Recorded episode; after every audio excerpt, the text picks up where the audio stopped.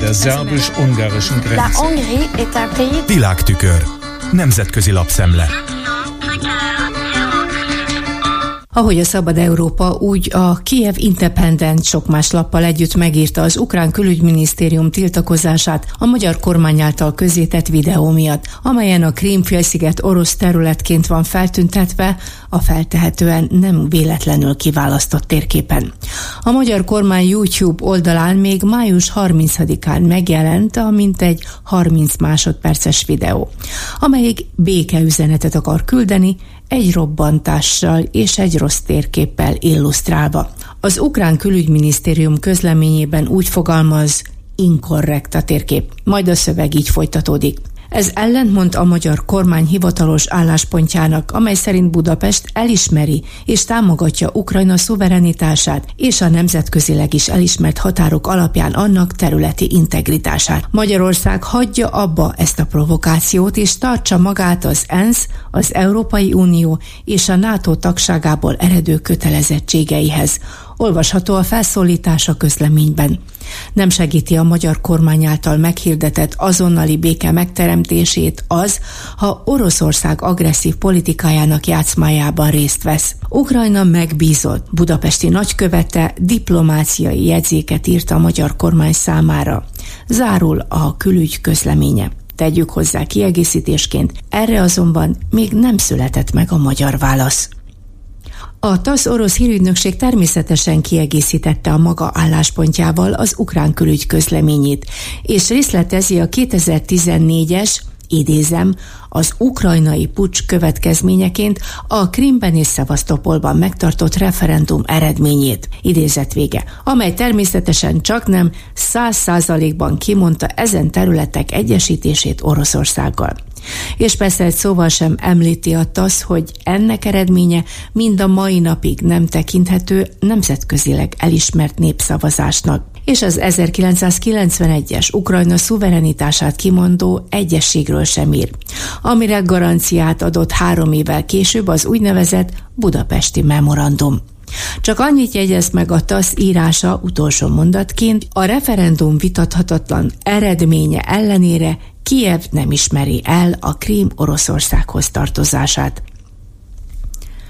A nyílt társadalom a világ legnagyobb magán alapítványának elnöke, Alex Soros, Soros György fia írt véleménycikket a CNN-nek az Amerikában erősödő antiszemitizmusról, és arról, hogy a Biden kormány létfontosságú lépéseket tesz a további terjedés megakadályozásáért arról, hogy a Tel Avivi Egyetem 2021-es kutatásai szerint megugrottak a zsidók elleni incidensek úgy általában, de Amerikában ez a tendencia még tovább romlott 2022-ben. S hogy Alex Soros félelmei hol gyökereznek?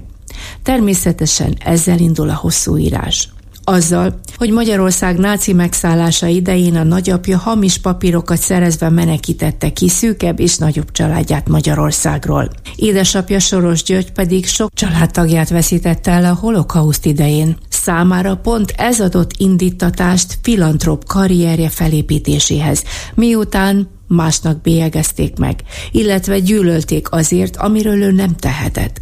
Ekkor határozta el Soros György, hogy segíti a félelem nélküli élet megteremtésében azokat, akiknek hasonló sors jutott. Se közben édesapám, írja Alex, az Egyesült Államokban, de a világ számos pontján leírhatatlan támadások célkeresztjébe került.